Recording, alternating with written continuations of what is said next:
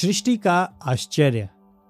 परंतु कोई कहेगा, मृतक कैसे जिलाए जाते हैं और वे किस प्रकार की देह में आते हैं? हे मूर्ख, जो कुछ तू बोता है, जब तक वह मर न जाए, जिलाया नहीं जाता। और जो कुछ तू बोता है, तू वह देह नहीं बोता, जो उत्पन्न होने वाली है।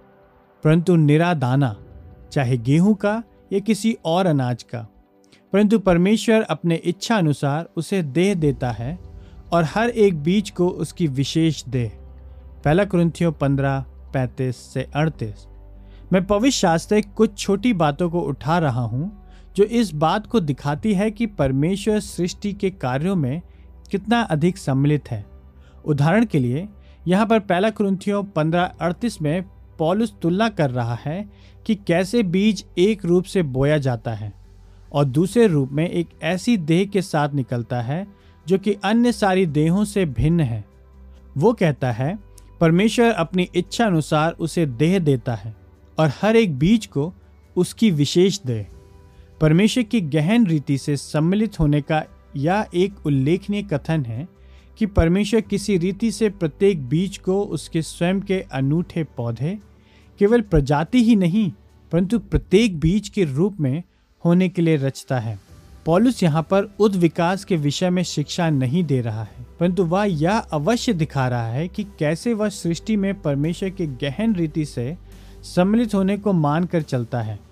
स्पष्ट रूप से, पॉलुस यह कल्पना नहीं कर सकता है कि बिना परमेश्वर के कार्य के कोई भी प्राकृतिक प्रक्रिया की जा सकती है। पुनः, भजन चौरानबे नौ में लिखा है, जिसने कान दिया, क्या वह स्वयं नहीं सुनता?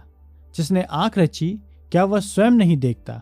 भजनकार इस बात को मानकर चल रहा है कि परमेश्वर ही आँख का रचेता और उसने इस रीति से कान को रच कर सिर से जोड़ा है कि वह अपने सुनने का कार्य कर सके।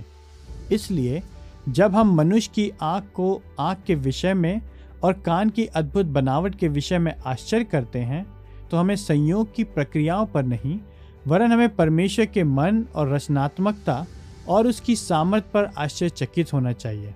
उसी रीति से भजन पंचानबे पाँच में समुद्र उसका है, क्योंकि उसी ने उसको बनाया है और उसके हाथों ने भूमि को रचा है।